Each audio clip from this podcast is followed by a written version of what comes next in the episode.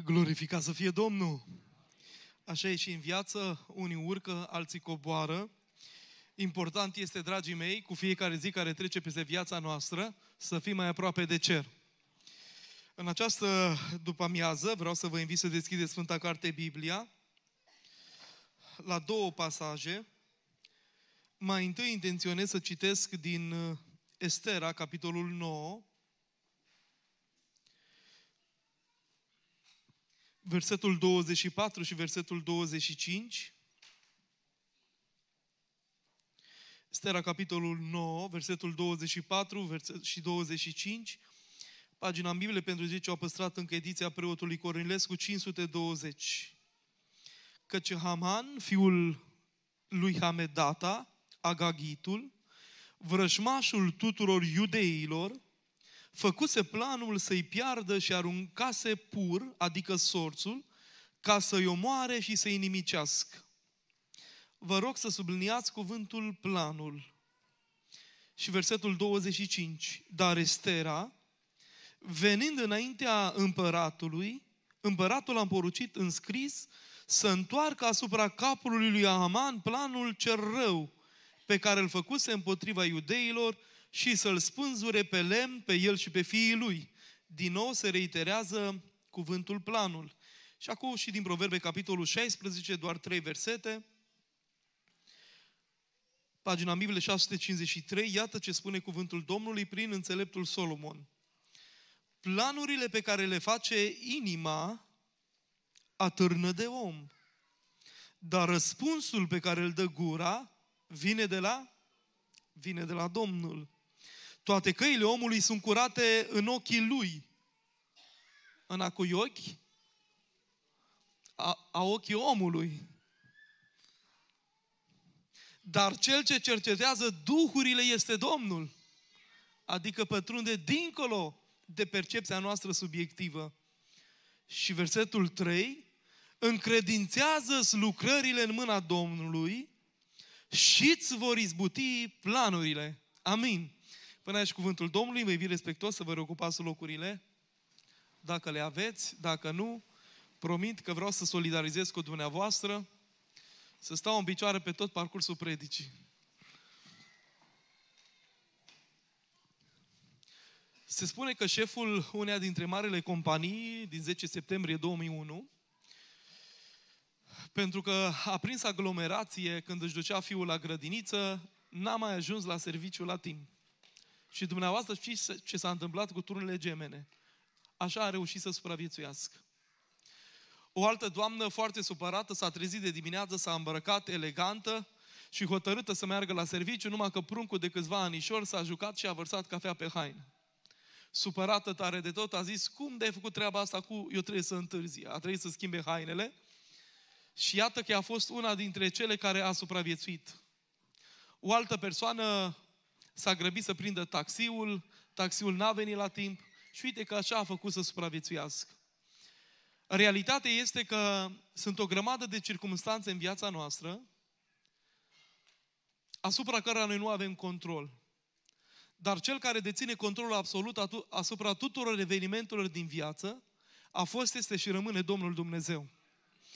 Asta e ceea ce se numește providența Lui. Când Dumnezeu mai are un plan cu un om, îl mai ține în viață într-un mod inexplicabil, circumstanțele, deși par uneori contradictorii dorințelor noastre, Dumnezeu ghidează lucrurile de așa manieră încât să-și ducă planul la îndeplinire cu fiecare dintre noi. El este marele artizan și orchestrator al tuturor evenimentelor din viața noastră. Ați băgat de seamă că am citit două pasaje biblice unde era un cuvânt care se repeta și am făcut o subliniere cumva suscitând interesul dumneavoastră asupra temei de predică pe care o voi împărtăși cu dumneavoastră în această zi. Care era cuvântul ăla? Cuvântul plan. Pentru că în această zi am de gând să vin în fața dumneavoastră cu un gând, cu un cuvânt, pe care l-am intitulat Secretul planurilor de succes. Am mai fost o singură dată la dumneavoastră și aș vrea cumva să pun și o întrebare Sper să nu fie prea optimistă întrebarea asta. Vă aduceți aminte că n-a trecut foarte mult timp, frate Tiberiu, nu știu, 6, 7, 8 luni, când a fost ultima dată la dumneavoastră, din cei care au fost atunci, cine mai și aduce aminte ce am predicat? Cum? Din Ioan capitolul 21. Dumnezeu să vă binecuvinteze. Și fratele a și fost, a și reținut. Acum, în dreapta a șoptit păstorul, dar era obligatoriu să știe. Și bine a răspuns, am vorbit atunci despre pedagogie eșecului și ca să nu fiu acuzat de faptul că sunt un pledant pentru cei care eșuează, în această zi vreau să vin la început de an 2024 cu un cuvânt de predică pe care, așa cum deja am anticipat, l-am intitulat Secretul planurilor de succes. Sigur că dacă Dumnezeu ne-a ținut până în anul 2024, în timp ce alții n-au mai prins anul 2024, Dumnezeu, în mod cert, ne-a ținut în viață că are de lucrat cu noi. Poate că, în dreptul altora, are de lucrat în ei. Și există și a treia categorie. Are de lucrat și în ei, și cu ei, și pentru ei. Doamne ajută!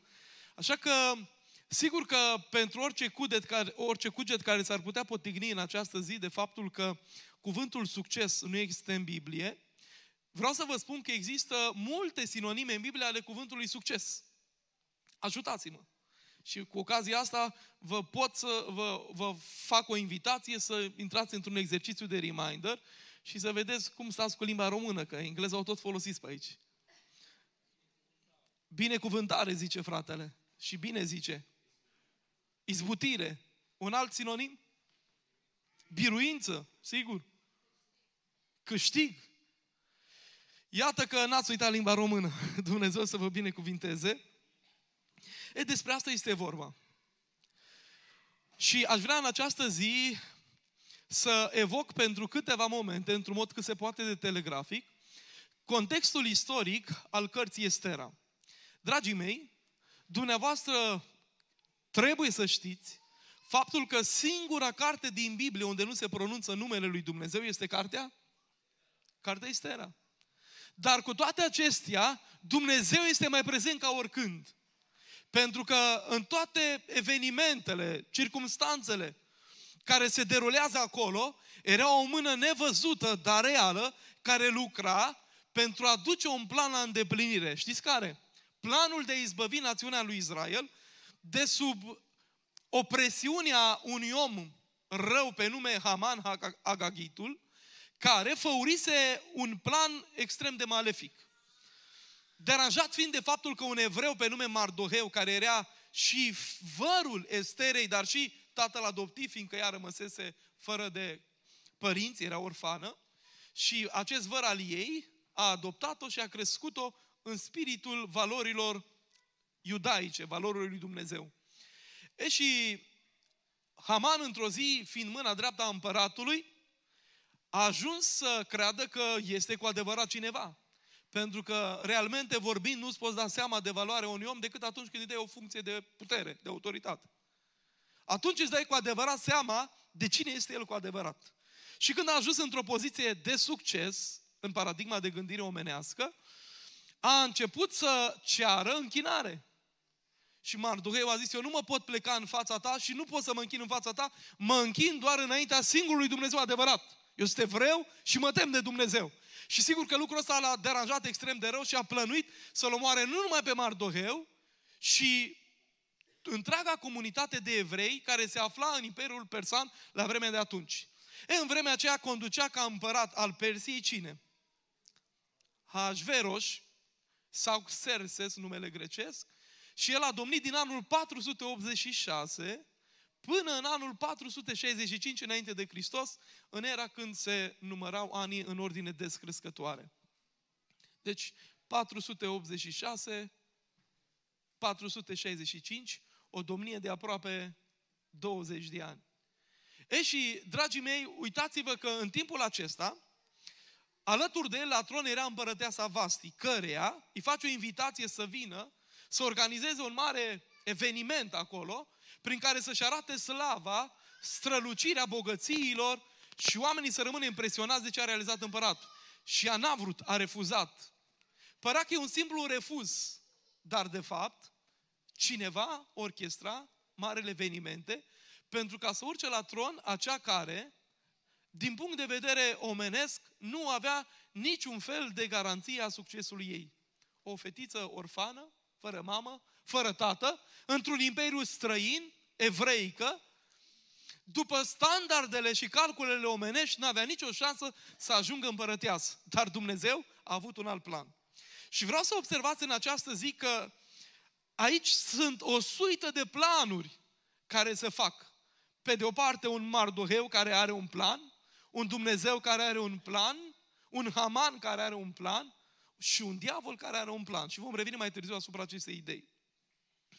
Așa în această zi eu am pregătit și un PowerPoint, sper să reușiți să-l afișați, să pornim de la un citat pe care l-am considerat extrem de sugestiv pentru deschiderea mesajului meu din această zi. John Maxwell, unul din cei mai proeminenți oameni pe parte de leadership, nu numai din prismă spirituală, cât și seculară, spunea că pesimistul se plânge de vânt. Optimistul se așteaptă la o schimbare. Liderul, și a zice eu creștinul, schimbă direcția pânzelor. Și viața mea, și viața dumneata este o călătorie, o navigare pe o mare numită viață. Și în această călătorie, pesimistul zice, Doamne, de ce ai îngăduit atâta vânt? De ce circumstanțele sunt defavorabile vieții mele? De ce vicisitudinile, inconvenientele vieții au apărut în calea mea? Bă, nu s-au aliniat planetele cum trebuie? De ce nu mai necazuri? De ce nu mai dureri? Eu nu pot niciodată să biruiesc. Planurile mele niciodată nu pot izbuti. Optimistul zice, știu ce am să fac. Ce? Ce? Aștept să se schimbe ceva. Doamne, fi bun! Schimbă-l pe șeful! O, să moară nu știu care, vorba românului, să moară capra vecinului. Amu s-a schimbat vorba să moară vecinul ca să iau eu capra. Bă, și așteaptă cumva o schimbare, să se întâmple ceva. Dar vreau să vă spun că omul lui Dumnezeu și asumă întreaga poveste și spune, e timpul ca să pun mâna pe pânze, să schimb direcția velelor și să navighez, să înaintez în viață.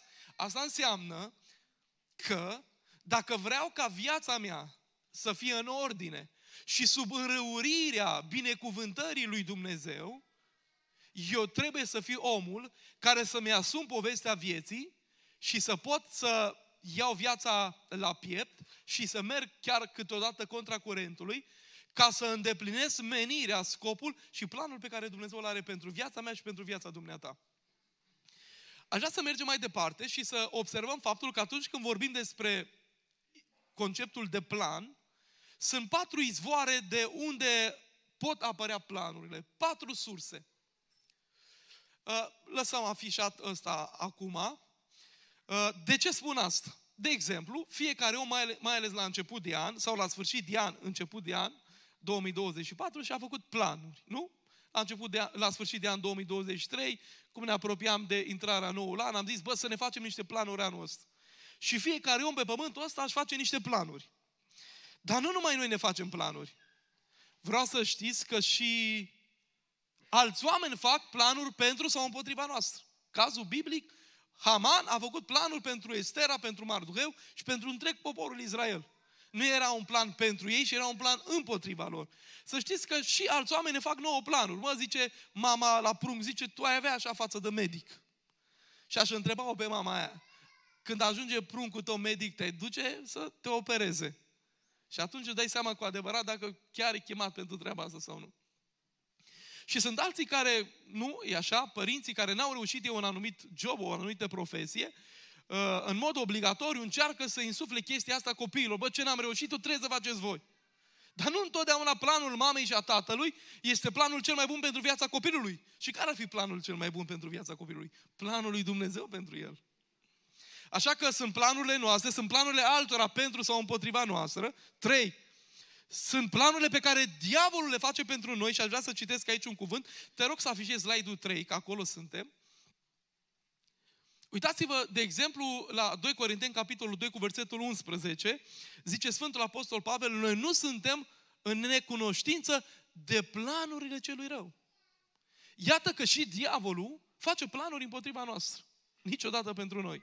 Chiar dacă uneori parcă sunt pentru noi, întotdeauna planurile celui rău sunt împotriva noastră. Și să știți că uneori și diavolul poate da parale și bani mai mult decât am putea genera noi. Și se spunea în rugăciune în această zi, nu frate Ionel? Zice diavolul, uite, eu vreau să-ți dau un salariu mai bun, dar pentru asta nu mai veni duminica la biserică. Uite, eu vreau să faci treaba asta, dar trebuie să semnezi niște acte false. Știți că și Iuda a primit arginți, dar n-a avut parte de arginți. Pentru că cine prin mijloace necinstite ajunge să dobândească anumite bunuri patrimoniale, bani și alte aspecte ce țin de zona financiară, pe, prin mijloace necinstite, nici de bani aceea nu va avea parte și vor fi bani blestemați. Ție ți se pare că planul ăla e pentru tine. Doamne, ce am câștigat un milion de euro. Dar dacă ai dobândit prin mijloace necinstite, planul ăla se va dovedi în timp că n-a fost pentru tine și a fost împotriva ta. Pentru că vreau să știți ceva în această zi. Diavolul întotdeauna e specialist în a ambala lucrurile de așa manieră încât să ne fure ochii și să pare că tot e pentru noi. Dar când ne ducem și gustăm din ce e în, îndărăt, de dincolo de ambalaj, domne, de multe ori îmi lasă cu o travă. Și apoi spui, am crezut că e pentru binele meu, dar a fost în defavoarea mea. De aceea vreau să vă spun în această zi și să vă fac conștienți de faptul că în anul 2024 nu doar dumneavoastră ai făcut planuri, nu doar alții au făcut planuri pentru tine sau împotriva ta. Eram zilele trecute, săptămâna trecută la Arad la o evangelizare, iar la final a venit o stimată soră și mi-a spus așa, frate Timotei, am avut o revelație din partea lui Dumnezeu pentru dumneata. Uh, se făcea că niște oameni mânați de diavolul anul acesta au făcut niște planuri împotriva ta. Dar tu să veghezi, să rămâi credincios, că Dumnezeu îți va da biruință. Da, domnule, fac și alții planuri împotriva noastră. E vreau să știți că în 2024 și diavolul a făcut planuri împotriva noastră. Împotriva soției tale, împotriva copiilor tăi, împotriva ta. Și atunci ce-i de făcut? Păi n-am terminat predica. Mai un al patrulea izvor de unde pot apărea planurile. Și Dumnezeu are planuri pentru noi. Știu gândurile, spune Ieremia, inspirat de Duhul Sfânt, care le am pentru voi, gânduri de pace și nu de nenorocire, ca să vă dau un viitor și o nădejde. Uitați-vă ce spune de pildă uh, Biblia în Psalmul 40 cu 5. Eu voi citi versetul ăsta, Psalmul 40, versetul 5. Atât de mult îmi place cum uh, animat de o profundă încântare, salmistul îl glorifică pe Dumnezeu, îl înalță pe Dumnezeu și mai mult decât atât, el își exprimă bucuria față de măreția acestui Dumnezeu care în providența lui se preocupă în cele mai mici detalii de viața muritorilor. Doamne Dumnezeule, multe sunt minunile și planurile tale pentru mine. Nimeni nu se poate asemăna cu tine. Aș vrea să le vestesc și să le trâmbițez, dar numărul lor este prea mare ca să le povestesc. Dumnezeu are planuri pentru noi. Am observat în viață că sunt cam trei categorii de oameni. Oameni care nu-și fac niciodată planuri. Domne, zic ei, nu fac eu planuri. Și merg conduși cumva de vântul vieții, de anturaj, de dinamica asta ciudată a vieții și îl întreb ce faci. Bă, zice nimic. Vii cu mine până la mol. Vin. Și spunea Antoni Robbins că dacă tu nu ai planurile tale, alții te vor include în planurile lor. Și sunt oameni care sunt conduși de vântul vieții, animați de spiritul gregar. Am auzit în urmă cu vreo 15 ani o poveste a unui om în România, la noi se întâmpla treaba asta, a unui om care i s-a făcut rău și s-a așezat cu, cu mâna pe o, o, o teșghea din aia în fața unei instituții. A venit un al doilea, s-a uitat, s-a așezat și el acolo, în spatele lui. A venit al treilea. Oamenii când au văzut că sunt deja 3, 4, 5 care și-au așezat unul în spatele celălalt, au venit mai mulți, mai mulți, s-a făcut o coadă. Și păi unul mai pragmatic s-a uitat și a zis, bă, dar de ce, ce așteaptă oamenii ăștia aici? Și ce nu știu, zice, dar am văzut că sunt mai mulți oameni, am așezat și noi aici. Și îl întreabă pe ăla din fața lui, zice, dar dumneata ce ai venit aici? Nu știu, zice, că am văzut că e coadă și a ajuns la primul. Și ăla, nu, zice, m-am așezat aici că mi s-a făcut rău și voiam să mă odihnesc puțin. Cam așa sunt o grămadă de oameni în viață care sunt conduși de ce face unul sau altul. Zice, dacă el și-a luat o Rolls Royce, trebuie să-mi iau și eu. Da, dar să știi că și Volkswagen nu trece tot acolo. Dacă el și-a luat un ceas elvețian, nu știu, ziceți dumneavoastră o firmă, nu prea mă pricep. Cities elvețian? Nu, nu zic atunci că nu, n-am verificat. Dar nu știu, ziceți voi un ceas elvețian, ăla, Rolex-ul. Nu, așa. Uh, Domne, ce și-a luat uh, colegul meu de muncă Rolex, trebuie să-mi iau și eu Rolex. Și-a luat ăsta iPhone 15, a apărut 15, cred că a apărut, nu? Și trebuie să-mi iau și eu iPhone 15. Și o grămadă de alegeri și planuri le facem pentru că le-au făcut și alții. Dar vreau să vă spun, dragii mei, că ăsta nu e modul sănătos de a fi. Sunt oameni care nu-și fac planuri și ceilalți încearcă prin imitare să copieze și ei. A doua categorie de oameni sunt oameni care își fac planuri, dar eșuiază.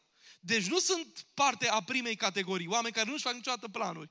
Și nu știu de ce nu-și fac oamenii ăștia planuri. Poate de teamă, poate că din comoditate, poate că din ignoranță, dar unii își fac planuri de eșuiază. Bă, dar există și a treia categorie de oameni. Oameni care își fac planuri și reușesc.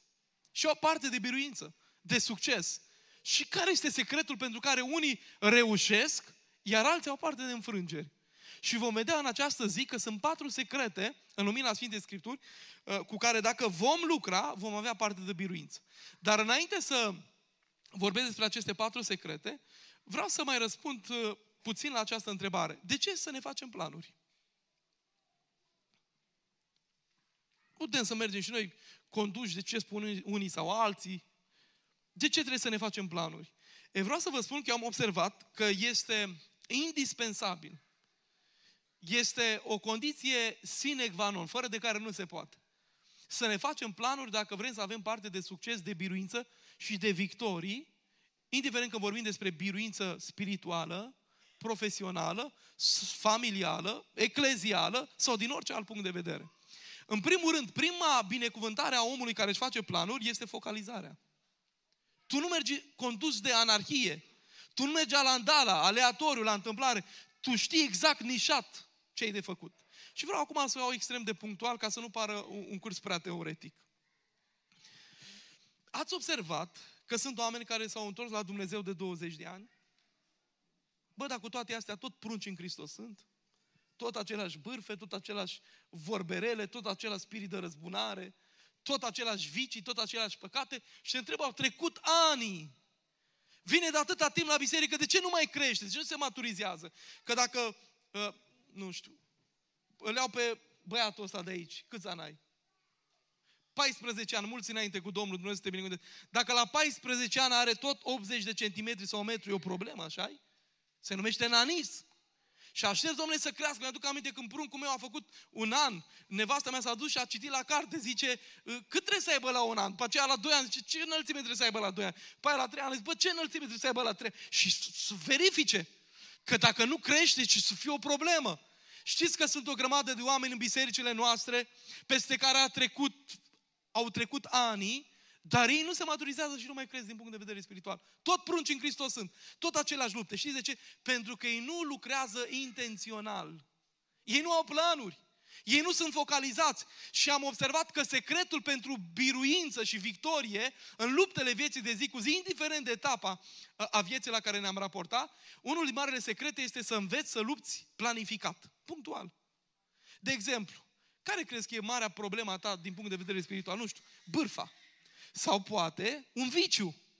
Ă, sau poate un spirit de răzbunare. Și va trebui anul acesta, 2024, să spui, Doamne, sau poate, eu știu, ai o problemă la nivel de vorbire. Mânios, impulsiv, reacționezi într-un mod nepotrivit, arunci vorbe după care îți pare rău. Și atunci va trebui în mod punctual să spui anul acesta 2024, eu vreau să lupt cu vocabularul meu. Cu mânia mea, cu răutatea mea, cu vicile din viața mea. Și trebuie să iei punctual și să lupți împotriva lui. Și știi ce se va întâmpla atunci? Atunci vei avea parte de biruință. Dar modul ăsta nesănătos de a lua viața la paușal, adică ceva gen, Doamne ajută-mă să fiu sfânt. Doamne, dă biruință în problemele mele. Nu te va ajuta să crești din punct de vedere spiritual. Și după 10 ani vei fi exact acolo. Știi de ce? Pentru că nu lupți planificat și punctual. De exemplu, dacă cineva de aici vrea să se facă profesor de limba engleză, e vina mea? Dacă cineva de aici vrea să facă profesor de limba engleză, iau un exemplu ipotetic. Știți ce va face? În primul rând, își va focaliza toată energia timpului, resursele lui în vederea deprinderii abilităților de limba engleză. Va merge, va face o facultate în treaba asta. Apoi, știți ce va face? Când va merge uh, cu metrou în diferite locuri, va lua un dicționar și în timpul liber citește încă un cuvânt nou, încă o, o sintagmă nouă, mai învață ceva. Deci e luptă focalizat și reușește, domnule, și ea. Dacă cineva vrea să învețe să cânte la Nord Piano 3, păi știi ce va face? În primul rând, va începe să-și aleagă un model. Bă, de cine îmi place mie cum cântă la pian? De asta. Și ușor, ușor, uh, va, se va lupta să se dezvolte în treaba asta. Va aduna informație, uh, parte teoretică, apoi parte practică și tot așa viața lui se va focaliza în zona asta. E la fel se întâmplă și din punct de vedere spiritual. Și asta am învățat-o pe pielea mea. Treceau ani și uneori nu reușeam să am biruință și am, Doamne, de ce sunt la fel de mic și de pipernicit? Și Dumnezeu mi-a deschis ochii și mi-a spus, pentru că tu nu lupți planificat. Tu va trebui să lupți într-un mod punctual, să spui, uite, anul ăsta mi-am propus să am o vorbire sănătoasă. Să nu mai fiu impulsiv, să nu mai arunc vorbe nepotrivite la adresa poate soției, copiilor, rudelor, vecinilor, colegilor de muncă, subalternilor de la locul de muncă. De aceea, dragii mei, focalizarea este primul beneficiu al planurilor. Apoi, ă, te ajută să identifici pași concreți în vederea atingerii planului aspirațiilor pe care ă, le ai. Și în al treilea rând, te vei dezvolta strategic, organizat și intențional. Acum, dragii mei, vreau să mergem mai departe și să observăm în această zi câteva adevăruri indubitabile. Primul, Dumnezeu are un plan special pentru fiecare om. De când te naști și până mori, între maternitate și mormânt, se desfășoară toată existența noastră. Și fiecare om din cele peste aproape 120 de miliarde cât au existat vreodată pe fața Pământului, de la Adam până astăzi, potrivit a ceea ce spune știința, și peste o miliarde jumătate cât suntem actualmente pe fața Pământului, pentru fiecare om Dumnezeu are un plan special. Dar marea problemă este că oamenii, precum farisei din Luca 7 cu 30, uneori zădărnicesc planul lui Dumnezeu cu privire la ei. Pentru că noi va trebui să înțelegem planul lui Dumnezeu. Doi, va trebui să împărtășim planul lui Dumnezeu, zice omul lui Dumnezeu, Apostolul Pavel în fapte 20, nu m-am ferit să vă vestesc tot planul lui Dumnezeu. Și trei, trebuie împlinit planul lui Dumnezeu. Înțeles, împărtășit și împlinit. Trei dă, e simplu. Al doilea adevăr pe care vreau să-l evidențiez este că Dumnezeu, când are un plan pentru cineva, și o să intru un pic într-o zonă, uh, să zic, de teorie, de două, trei minute și ies repede din ea, Dumnezeu poate renunța la anumite persoane, dar când are un plan suveran, nu renunță la plan, dar poate renunța la persoane. Și acum vă ziceam că vreau să intru în, în niște chestiuni ca să mă înțelegeți bine ce vreau să spun specific. Când vorbim despre planul lui Dumnezeu pentru om, ne referim la trei dimensiuni de înțelegere ale planului lui Dumnezeu. Primul nivel este planul decretar sau suveran al lui Dumnezeu. Ce înseamnă asta? Sunt planuri ale lui Dumnezeu asupra cărora noi nu putem interveni. Poți posti 100 de ani de acum încolo, poți să te rogi, poți să pui tot popii, toți pastorii din lume să roage pentru tine, planul lui Dumnezeu suveran decretar nu se va schimba. De exemplu, Oricât aș încerca eu cu pastorii Tiberiu, de acum încolo să ne apucăm de poși de rugăciune, ca Dumnezeu să, să nu mai aducă necazul cel mare, cei șapte ani de necaz, ca să fiu și eu la modă cu, cu noile teme, uh, știți ce se va întâmpla? Va veni necazul, domne. Că e planul suveran al lui Dumnezeu. Dumnezeu are în plan să-și răpească biserica. Cât aș încerca eu să postez și să mă rog, planul acesta suveran lui Dumnezeu nu se va schimba. Deci nu suportă nicio urmă de negociere. Asta e planul decretat sau suveran al lui Dumnezeu. A doilea nivel de înțelegere a planului lui Dumnezeu este planul normativ al lui Dumnezeu. Planul normativ al lui Dumnezeu înseamnă că oricât vor ține vremurile, voia lui Dumnezeu pentru noi va fi sfințirea noastră. Adică ca să putem înțelege planul lui Dumnezeu la nivel normativ, nu trebuie să-L mai întrebăm pe Domnul, Doamne, ce e bine sau ce e rău. Sub aspectul planului normativ, Dumnezeu și-a exprimat în mod expres legea sa, vreau să fiți sfinți. Și atunci orice decizie sau plan pe care mi-l făuresc în viața asta trebuie să fie uh, uh, uh, făcut funcție de acest reper la care eu trebuie să mă raportez de fiecare dată. Dacă eu mă mut la jobul ăla, mă apropie de sfințenie sau nu? Vedeți cât de simplu e? De multe ori ne confruntăm. Unde e? Doamne, e voia ta să fiu în Afganistan, în Spania, în Anglia sau în România? Și Domnul zice, locul în care stai te apropie de Dumnezeu sau te departe de Dumnezeu? E voia ta să mă căsătoresc cu Gheorghița sau cu Vasilica? Și Domnul zice, te apropie mai mult de sfințenie sau te depărtează de sfințenie? Și iată că se simplifică lucrurile. Și al tre- a treia dimensiune de înțelegere a planului Dumnezeu este planul particular al lui Dumnezeu. Sau permisiv al lui Dumnezeu pentru fiecare om în parte. Asta înseamnă că pentru unii Dumnezeu s-ar putea să aibă în plan să le dea șapte copii. Pentru alții Dumnezeu s-ar putea să aibă în plan să nu le dea niciun copil. Eu, de exemplu, dacă Dumnezeu are în plan să-mi dea mie șapte copii, am dat un exemplu ipotetic, eu nu pot să mă duc să zic, uite, am avut o revelație și Dumnezeu mi-a spus mie treaba asta. Și ăia care n-au copii sunt blestemați de Dumnezeu. Că toți trebuie să aveți șapte copii ca mine. Nu, aia a fost voia lui Dumnezeu particulară pentru mine. Știți că pentru mine e păcat să mă mut la Londra? Dar poate pentru dumneavoastră nu e păcat. Știți de ce? Că Dumnezeu, în dimensiunea planului particular, pentru viața mea, mi-a descoperit și mi-a spus, eu am o lucrare de făcut cu tine la Târgoviște. Cu fratele Tiberiu are de făcut o lucrare la Londra. De aceea vreau să vă spun, dragii mei, că sub aspectul planului particular, Dumnezeu are diferite voi. Rolul meu ca om credincios este să deșifrez planul lui Dumnezeu. Că vorba unia, viața nu are subtitrare, ori o înțelegi, ori nu. Și va trebui luminat de Duhul lui Dumnezeu să mă întreb în fiecare zi, să-L întreb pe Dumnezeu, Doamne, care e planul Tău? Care e voia Ta? Unde vrei să fiu eu? Și în anul acesta 2024, unde trebuie să mă implic eu? Că Dumnezeu nu are doar iubiți ascultători, Dumnezeu are doar slujitori. Spectatori sunt la meciurile de fotbal, sunt acolo sus în tribună. Dumnezeu nu are nici măcar pensionari. Dumnezeu are doar slujitori care să facă lucrarea lui Dumnezeu cu inimă sinceră și curată. Doamne ajută și Doamne binecuvintează. Dar, dragii mei, Va trebui să înțelegem că sunt zone diferite de slujire. Va trebui să înțelegem că nu toți sunt chemați să fie predicatori, nu toți sunt chemați să fie evangeliști, nu toți sunt chemați să fie învățători, nu toți sunt chemați să fie poeți, cântăreți sau administratori. Fiecare are cel puțin o abilitate dată de Dumnezeu. Însă, rolul meu cât sunt pe pământul ăsta este să descoper chemarea, planul lui Dumnezeu pentru viața mea și să mă ajute Dumnezeu să împlinesc planul lui pentru viața mea. Și când spun asta, mă refer la planul lui Dumnezeu particular pentru fiecare om. Uneori, când Dumnezeu are un plan să facă o lucrare, să știi că Dumnezeu nu renunță la planul său. Dar poate renunța la tine ca om. Nu vrei tu să faci lucrarea mea? Să nu crezi că eu voi rămâne în impas și lucrarea mea nu va merge înainte. Nu vrei tu să vii la cântare? Nu vrei tu să faci o lucrare pentru Dumnezeu? Nu vrei tu să donezi pentru o lucrare? Nu e niciun bai. Dumnezeu ridică pe altul. De o grămadă de ori, de o grămadă de ori am vorbit cu oameni care au, au ridicat diferite construcții de biserici. Și zice, bă, știi că frații noștri credincioși nu vreau să implicați să ajute? A, ce ne trebuie nouă o clădire? Ce ne trebuie noi aia? Ce aia? Ce aia? Bă, și de multe ori eu am zis, prin credință, zicea pastorul ăsta, am zis, eu încep lucrarea.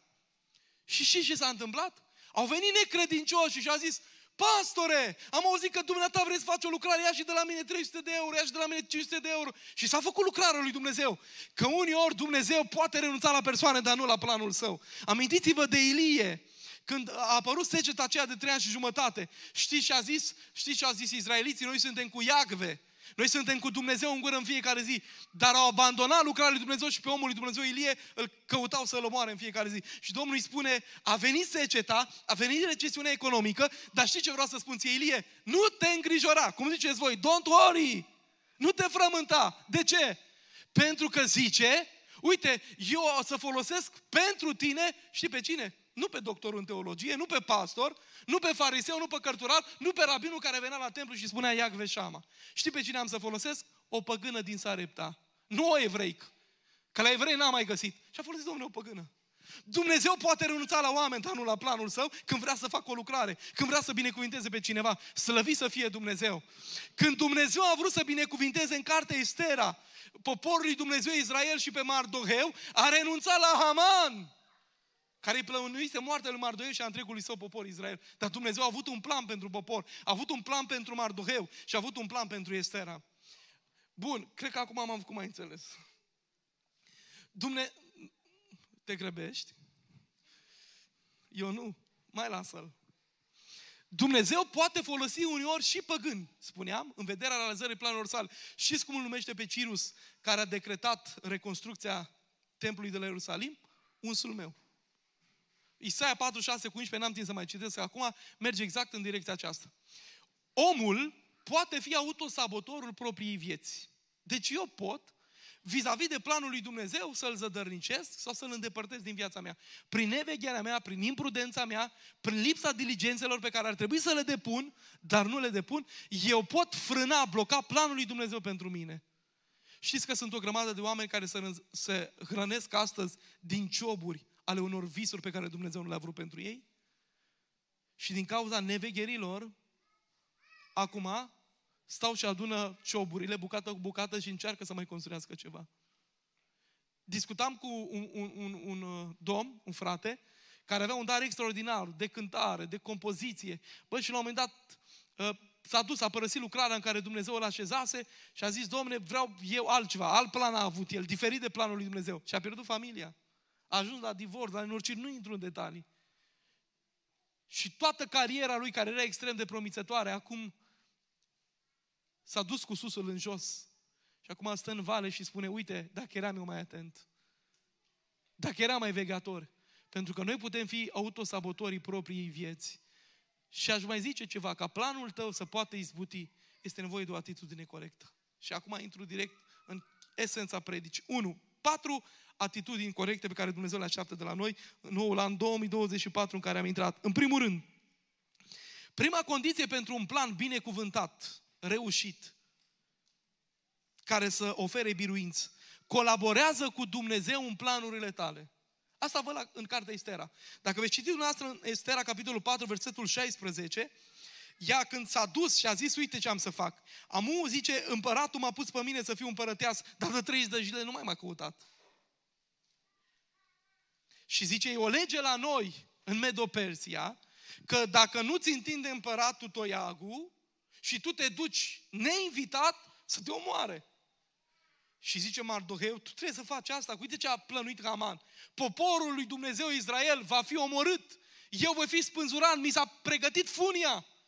Și gata să fiu omorât eu și poporul. Și zice, dar ce să fac? Că s-ar, dacă nu-mi întinde toia cu împăratul, eu pot să mor și să pierd. Și au zis și zice Mardoheu, cine știe, dacă nu pentru o vreme ca aceasta, Dumnezeu te-a lăsat la împărăție. Că dacă tu nu vrei să ne ajuți, Dumnezeu va renunța la tine și va ridica pe altul și planul lui Dumnezeu tot se va duce la bun sfârșit. Că Dumnezeu nu rămâne în criză de slujitori. Nu vreau să mă rog, nu vreau să postez, nu vreau să mă pun la dispoziția lui Dumnezeu. Să nu crezi că Dumnezeu are ceva de pierdut. Dumnezeu nu are nimic de pierdut. Lucrarea va merge înainte, dar eu voi avea de pierdut. Ascultați-mă bine, stimați creștini. Pământul, copacul fără pământ, pământul rămâne tot pământ, dar copacul se ofilește și moare. Dacă scot peștele din apă, oceanul rămâne tot ocean, dar peștele moare. Eu fără Dumnezeu, Dumnezeu rămâne tot Dumnezeu, dar eu mă ofile și mor. Dumnezeu nu pierde nimic. De aceea vreau să vă spun în această zi, îi spune, îi spune Mardoheu, acest om care a crescut-o pe orfana asta, tu trebuie să faci ce ți-am spus cu orice risc. Și au zis și zicea, bine, dar uite ce, ce am să fac. Voi să vă rugați și să postiți trei zile pentru mine. Și eu mă voi duce înaintea împăratului și poate că planul meu și planul nostru pentru poporul Israel va avea parte de biruință. Și ce s-a întâmplat? Dumnezeu i-a făcut trecere înaintea împăratului. Când s-a dus Estera la Hashverosh, împăratul a întins toiagul și a spus, ce vrei tu împărăteasă, Estero? Chiar și jumate din împărăție, dacă îmi vei cere, îți voi da. Cine a lucrat acolo? Era inteligența și rafinamentul Esterei, era eleganța ei, era diplomația ei, era modul ei strategic și diplomat de a pune problema. Nu, nu!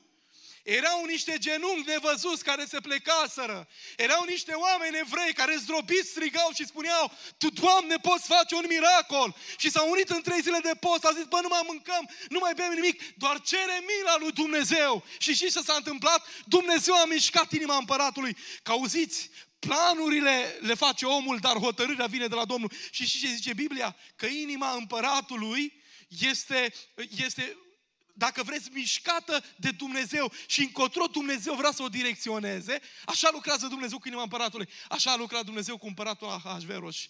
I-a mișcat inima în direcția planului pe care Estera și-l făurise cu Mardoiu, să izbăvească națiunea lui Israel. S-ar putea ca în anul 2024 să nu fi fost trivit într-un accident de mașină Nu pentru că tu ești mai bun și mai sfânt, ci pentru că sunt niște genunchi nevăzuți a unei mame care s-au rugat pentru tine. S-ar putea ca Dumnezeu să fi suportat pe fața pământului, măcar că de o grămadă de ori i-a încălcat principiile și planurile, nu pentru că tu ești mai special, și pentru că cineva a postit și s-a rugat pentru tine.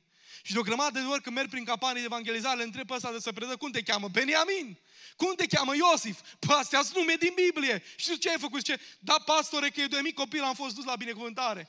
Dar a trecut vremea, am crescut și m-am îndepărtat de Dumnezeu. Și ani de zile, 10 ani, 15 ani, 7 ani, 20 de ani, am trăit într-un mod păcătos. Și zic, bă, da, ce mare harul lui Dumnezeu că te-a așteptat atâta timp, că alții au murit și n-au mai avut șansă să se mântuiască. Bă, da, acolo era cineva care se lupta în rugăciune și în post. Dacă nu mai e cine să postească, să se roage, e cel mai sărac om din lume, prietene. Anul care a trecut urmă cu două luni de zile, ne-am pierdut mama, s-a dus la Domnul. Și mă simt mult mai sărac de atunci. Știți de ce? Pentru că nu știu din biserica unde slujesc, din cei 300 de membri, dacă mai există un om în biserica aia care se roage măcar o oră pe zi, cum făcea mama pentru mine. Și de o grămadă de ori îmi dădea mesaj și îmi spunea, zi Timotei, unde ești acum? Sunt în Anglia, la Tiberiu.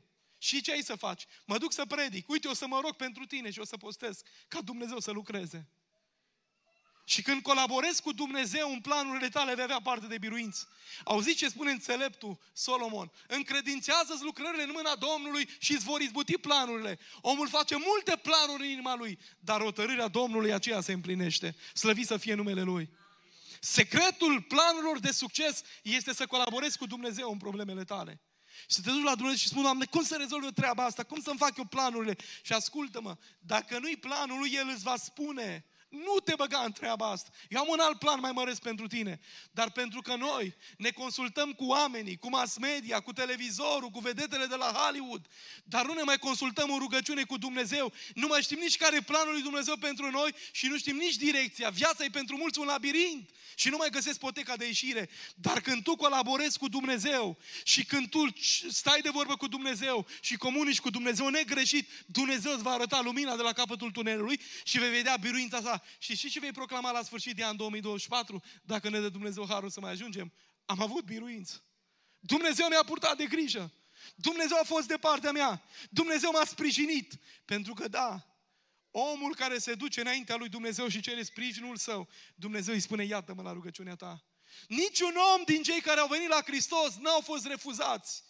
Bă, cu păcate, cu mizerie, au venit în mod sincer la Dumnezeu și a spus, Doamne, primește-mă și pe mine. Și Dumnezeu s-a milostivit de ei. Amintiți-vă de fiul risipitor. Ați zis tu că nu mai am niciun merit. Exista un document juridico-religios, se numea chețața. Ce însemna asta? Însemna că atunci când prucul devenea rebel și voia să plece departe de casa părintească evrească, lua un vas de lut, îl spărgea în fața familiei lărgite și îl declara, juridic, îl declara mort. De aceea când se întoarce și era mort. El nu mai putea, potrivit legii evreiești din vremea de atunci, în nicio situație să mai fie acceptat. Dacă, ipotetic vorbind, după ce a plecat în țară depărtat și a fost exeredat, adică desmoștenit cu totul, știți ce se întâmpla?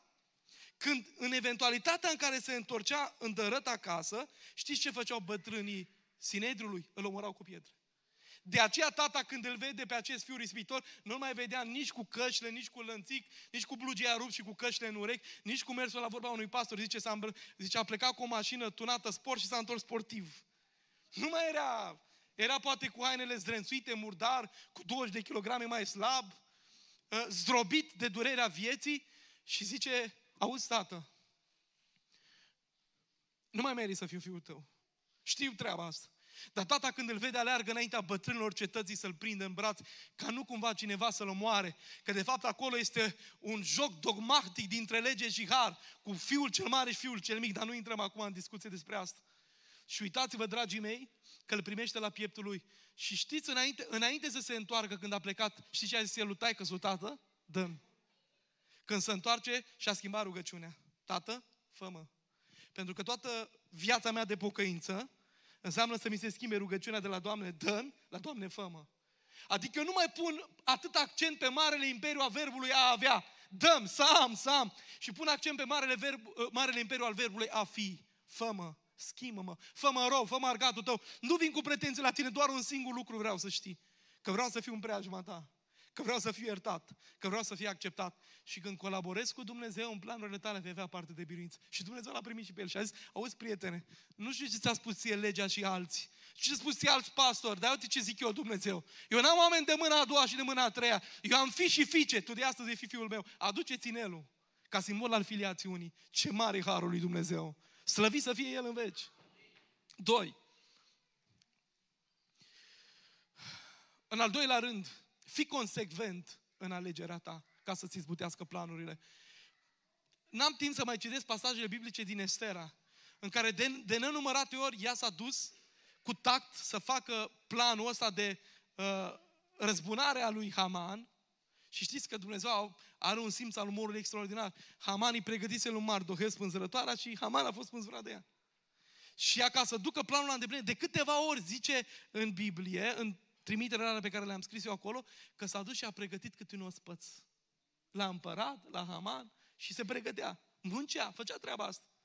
Și știți ce vă la ea? Perseverență. În tot timpul ăsta nu s-a clătinat și a știut ăsta e planul și eu în fiecare zi, ori de câte ori am ocazia, trebuie să pregătesc toate lucrurile în pași mărunți, vorba voastră, step by step, ca să ajung la planul pe care l-am. Asta înseamnă să fii perseverent în alegerea ta. Auziți ce zice profetul Isaia, versetul, capitolul 32, versetul 8. Vedeți dumneavoastră acolo. Dar cel ales la suflet face planuri alese și apoi zice, Doamne, nu doar că trebuie să-mi bagi în traista, deschidem și traista, Doamne. Dar cum zice? Și stăruiește în planurile lui alese. Stăruiește înseamnă, e consecvent, e perseverent. A, ia să vă citesc ceva foarte interesant.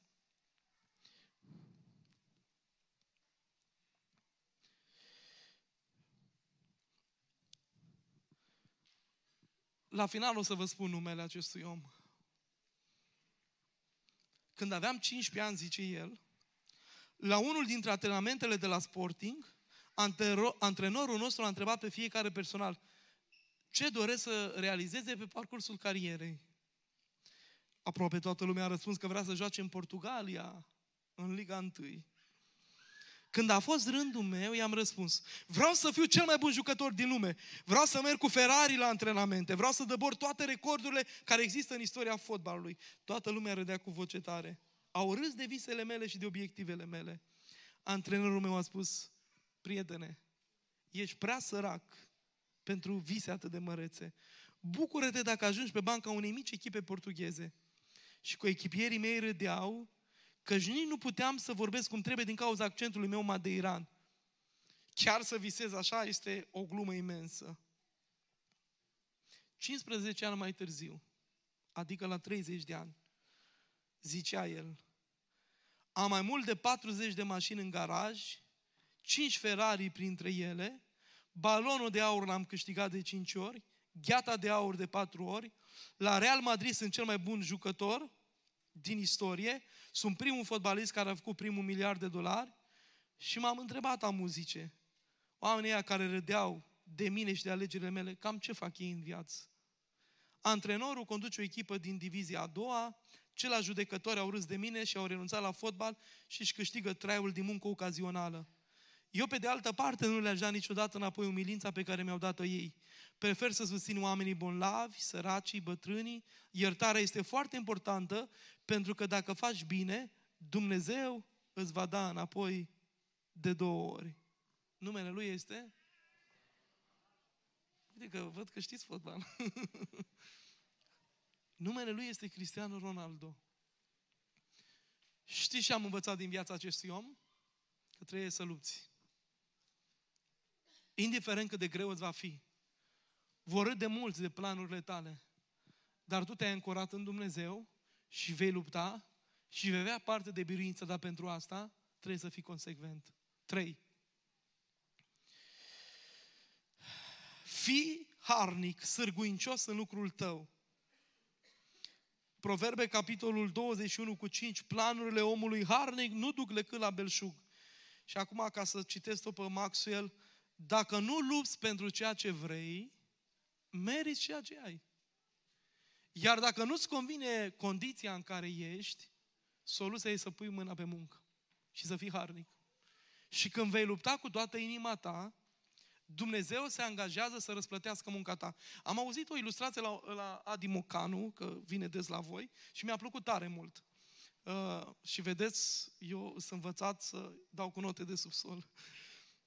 Și povestea el faptul că într-o zi un tată i-a, i-a spus copilului, zice, du-te și mută grâul dintr-o parte în cealaltă parte în pod, pentru că ăsta îi tot cerea o pereche de pantofi noi. Tată, vreau o pereche de pantofi. Și te că într-o zi a zis, bine, uite, eu să fac treaba asta, dar tu du-te și mută de la stânga la dreapta grâul ăla din pod. Și el s-a dus repede în pod, că să fim bolnav, nu putea urca scările să ajungă la pod.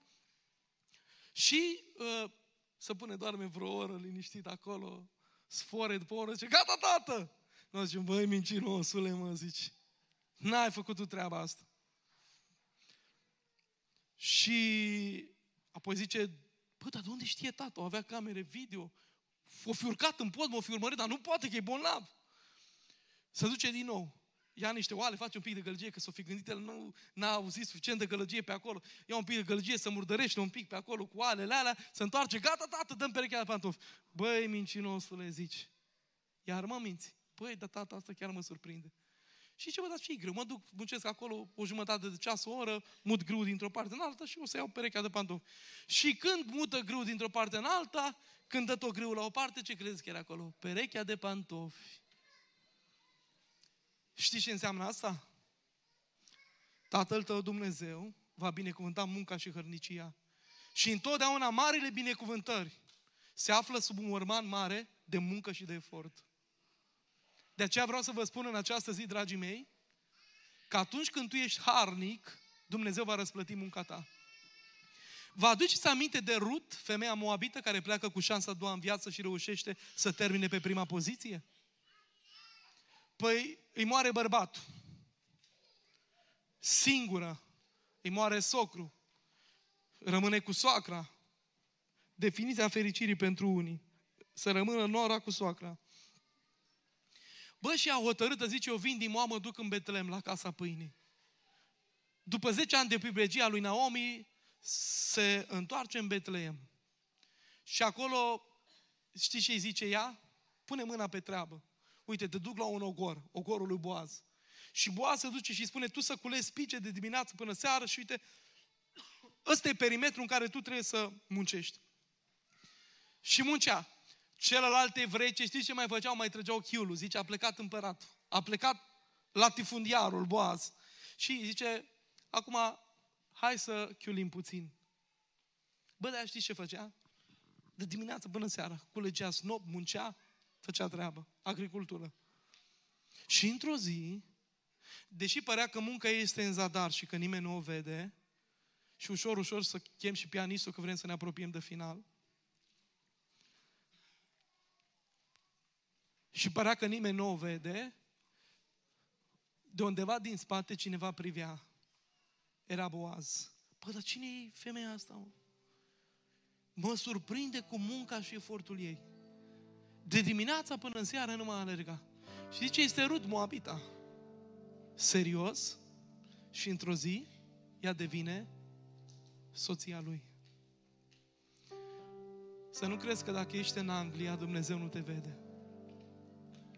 Să nu crezi că cei care prin mijloace necistite dobândesc un câștig ușor, înseamnă și garanția binecuvântărilor pentru tot restul vieții și al eternităților. Dumnezeu întotdeauna va răsplăti munca și efortul unor oameni consecvenți și harnici. Îmi permis să spun întrebarea asta în ziua asta. Câți kilometri ai adunat la bordul spiritual al vieții dumneata, alergând pentru Domnul și făcând lucrarea lui Dumnezeu? Că 24 de ore am și eu, 24 de ore ai și dumneata. Și unii 24 de ore fumează, trăcuie, își abuzează nevestele și înșeală nevestele, își bagă banii la aparate, trăiesc din minciună în minciună, din păcat în păcat, iar alții în 24 de ore, a timp de familie, vin la biserică, vizitează bolnavii, studiază din Biblie, ajută pe cel flământ și avem amândoi acele 24 de ore. Și vreau să spun în această zi că nu poți trăi oricum fără să insulți eternitatea. Același 24 de ore le are și unul și altul. Numai că unul își gestionează timpul într-un mod dezonorant, iar altul într-un mod înțelept și te plângi după ani și spui, Bă, dar cum dă ăla așa și ăla e altfel? Pentru că omul ăsta lucrează cu Dumnezeu și e cinstit și harnic și muncește. Voi cei care vă osteniți pentru Domnul și veniți la repetiții și vă întrebați cu toată mai merită?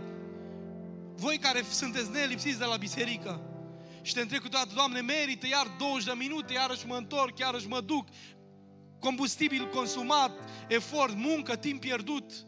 Să am și eu timp de familia mea, ascultă-mă. E cineva care din cer se uită în fiecare zi. Și se uită în timp ce alții preferă somnul, tu te trezești chiar obosit și spui, eu merg la biserică. Eu vin la repetiții. Eu după ce toți oamenii ăștia vor pleca, toți vor pleca spre casă lor grăbiți la mese. De parcă ar mânca cu 10 guri. Doi de ce am să fac eu? O să adun scaun cu scaun. Dar știți ce zice? Mă, ce mai prost să te murdări, vezi că ai Armani pe tine? Nu, dar e cineva care se uită din cer, Dumnezeu. Și spune, uite, pomul ăla care cară scaunul, care ajută, care face ceva, care se implică. Eu am ales să-l binecuvintez, să răsplătesc. Dumnezeu întotdeauna va onora hărnicia, munca, efortul sacrificiile pe care noi le facem pentru lucrarea lui Dumnezeu. Ni se pare că suntem în, într-o lume nebună, într-o anarhie ciudată, în care fiecare face ce vrea și Dumnezeu s-a retras, cum spune filozofia de viață deistă, că Dumnezeu ne-a creat, s-a retras și ne-a lăsat pe noi cu Biden, cu pandemii, cu crize, cu recesiune economică, cu Erdogan, cu Putin și cu toate războaiele. Nu, Dumnezeu e sus în cer și Dumnezeu se implică în toate detaliile vieții. Dar vrea să vadă oameni care se pun la dispoziția Lui cu totul și spun, da, Doamne, eu mă înscriu să fac voia Ta. Când cei mai mulți vor minți, eu voi alege să spun adevărul. Când cei mai mulți vor prefera să-și petreacă duminicile la mall, și în alte direcții, eu voi veni la biserică. Când cei mai mulți vor prefera să păcătuiască, eu mă voi lupta să trăiesc într-o neprihănire. Când cei mai mulți vor încerca să, să fac orice altceva mai puțin, să lucreze pentru tine, eu voi lucra pentru tine. Și Dumnezeu nu va rămâne dator nimănui niciodată. Noi putem să rămânem datori. Uneori am vrea să, să remitem datoriile, nu putem să uităm, dar Dumnezeu nu rămâne dator nimănui niciodată. Un pahar de apă, dacă mi-l aduci, omul ăla care a venit, nu mai știu exact cine, a venit și mi-a adus la, la începutul programului sticla aia de apă. Știți că cine a dat un pahar de apă unui predicator va primi răsplata unui predicator? Există vreun contabil în lumea asta să deschidă pentru un par de apă condica și să pună rulaj debitor și creditor? Să facă registru financiar contabil? Nu, niciodată. Dar Dumnezeu pentru un pahar de apă deschide condica lui și spune, sora aia, în ceasul amar a dat un pahar de apă. S-a uitat, s-a uitat Ahasveros către Mardoheu și a zis, bă, dar cine e Mardoheu ăsta? Și caută prin cronici. Și găsește acolo în cartea cronicilor că într-o zi ăsta a auzit planul malefic a doi eunuci care au plănuit să-l omoare pe Ahasveros din cauza unui conflict, litigiu dintre ei. Și s-a dus Mardoheu și a spus, împărate să știi că ăștia vor să-ți ia viață. Și atunci a zis, pentru cinstea asta că mi-a protejat mie viața ca împărat, a fost răsplătit în vreun fel Mardoheu? Să nu crezi, vin, vine vremea, poate peste ani, când Dumnezeu se va uita și va spune, bă, cât a postit femeia asta. Că s-a rugat pentru pruncii ei. Vine vremea când îi vei vedea în apa botezului. Și Dumnezeu va face minuni. Și într-o zi lacrimile tale se vor opri. Și într-o zi se va spune destul. Și în marile sfaturi din ceruri se va lua o decizie de binecuvântare și pentru tine. Și aș vrea să mai spun un lucru cu care vreau să mergem la rugăciune imediat. Secretul planurilor de succes, în ultimul rând, adună lângă tine oameni de încredere, sfernici, consilieri. Întotdeauna Estera a avut pe Mardohel lângă ea și zice înțeleptul Solomon, planurile se pun la cale prin sfată și prin numărul mare de sfernici vine biruința, Proverbe 15 cu 22. Dar există acolo în, în cartea Estera un verset care mi-a mișcat sufletul ieri când veneam nu pe avion, cum zicem noi că era riscant, eram în avion. Bă, eram acolo în avion, citeam din Biblie că a durat aproape patru ore zborul și cugetam și am găsit acolo versetul ăla, zice și Estera a ascultat de Mardoheu la fel ca atunci când era un nou nein, citez eu. Și acum când era împărăteasă. Și am de ce a scris Duhul Sfânt treaba asta?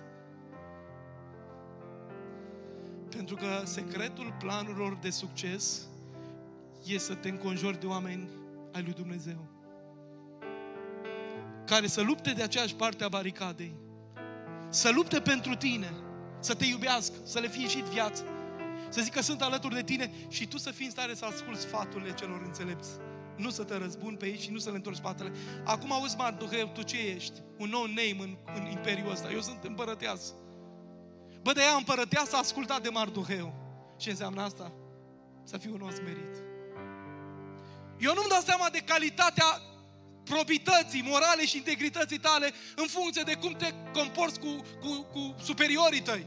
Că ne-a învățat viața să fim oportuniști și servili, să rămână domnule manager, să rămână domnule doctor, să rămână domnule pastor. Vorbim frumos cu pastorul Tiberiu. E pastorul nostru și normal să fie așa. Dar cu omul ăla din spate, care s-a ajutat pe scaun, cum te comporți? Bă, te-ai ajutat pe scaunul meu. Să nu crezi că Dumnezeu nu observă treaba asta.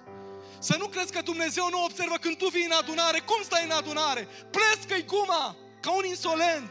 Să ești conectat și spui, Duhule Sfânt, am venit aici să-mi atingi viața. Să nu crezi că în același timp în care în aceeași biserică unii se închină și plâng la cântare. Alții se uită pe pereți și sunt cu mintea în altă parte.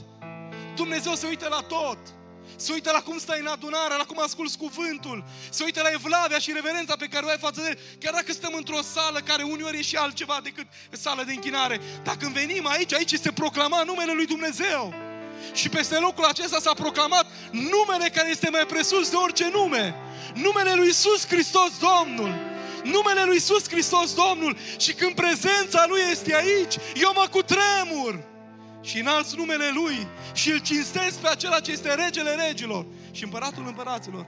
Și cineva întotdeauna va privi spre mine și va nota. Și Mardoheu, ție nu ți-a făcut nimeni nicio cinste, urcă pe calul meu împărătesc. Acum îi se face o mare cinste lui Mardoheu. Și umblă prin întreg imperiu. În ciuda tuturor oponenților care ți-au vrut moartea, ajunge să fie mai târziu mâna dreapta împăratului. Și tot ce spunea Mardoheu era literă de lege. Și a venit să izbăvirea pentru poporul evreu. Știți de ce? Că planul lui Dumnezeu întotdeauna rămâne în picioare. Vă aduceți aminte de David? Merge să lupte cu Goliat. Lui Saul îi plăcea să poarte haina regală. Îi plăcea să poarte, ă, să poarte vestimentația de rege, să stea pe, pe scaunul de rege, dar nu mai avea curaj să lupte cu Goliat. Și zice, eu mă duc să lupt cu acest nătăiat împrejur. Bă, dar tu ești conștient a văzut în el un copil neexperimentat. Golea, bă, dar ce câine vii la mine cu, cu, cu pietre, mă zici? Eliab a văzut în David și a zis, te văd un arogant și un mândru. Dar și ce a văzut Dumnezeu în David? Un victorios, care în scurtă vreme va ajunge prima poziție în statul Israel. Cum a rămas? Cum a zis Dumnezeu. Și a ajuns David, omul de la oi, ciopanul de la oi, dar care avea experiențe cu Dumnezeu și în timp ce stătea prin pădure și avea grijă de turma tatălui său. Bă, lua, smulgea oaia din gura lupului și a ursului și Dumnezeu era cu el. Și el aduna biruințe cu Dumnezeu, că dacă vrei biruințe în public, trebuie ca în privat să fie avut biruințe mai întâi. Doamne, vreau și eu să am un dar de cântare și de predicator și când mă ridic să cânt, Duhul lui Dumnezeu să coboare peste adunare. Când predic, Duhul lui Dumnezeu să dea descoperire, să atingă inimile. Dar pentru asta, în privat, ce faci? Te rogi? Postești? Citești Biblia, cine ești când nu te vezi de nimeni, e toată pocăința ta, restul se numește mascaradă. Și dacă ieri, când a venit ispita la tine, ai spus, eu mă păstrez curată și curat, înseamnă că tu ești robul lui Isus. Dar dacă tu vii să pozezi o pocăință de imagine, și ieri ai fost înfrânși săptămânile care au trecut cu atâta repeziciune peste calendarul vieții tale, atestă că ai avut falimente după falimente. Seara asta, în ziua asta trebuie să vii la Dumnezeu și spui, Doamne, iartă-mă.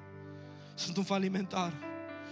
Mi-am construit planurile, că așa m-a învățat pe mine cursurile de dezvoltare personală. Tu poți, tu ești în centru, tu reușești. Am zis că oamenii, casa, că circumstanțele, că anga, că lirele, că concursul de împrejurări. Acum vin cu planul meu la tine, Doamne. Am eșuat în viață, în familie poate. În această zi vin cu planul meu la tine și îl pun în mâna ta. Și vreau să colaborez cu tine pentru viața mea în anul 2024. Sunteți gata să faceți asta? Haideți pe picioare. Vă invit să stați cu capetele plecate și cu ochii închiși preț de câteva zeci de secunde. În această zi, la început de an, Dumnezeu te-a surprins aici într-un loc de pe fața pământului din Londra.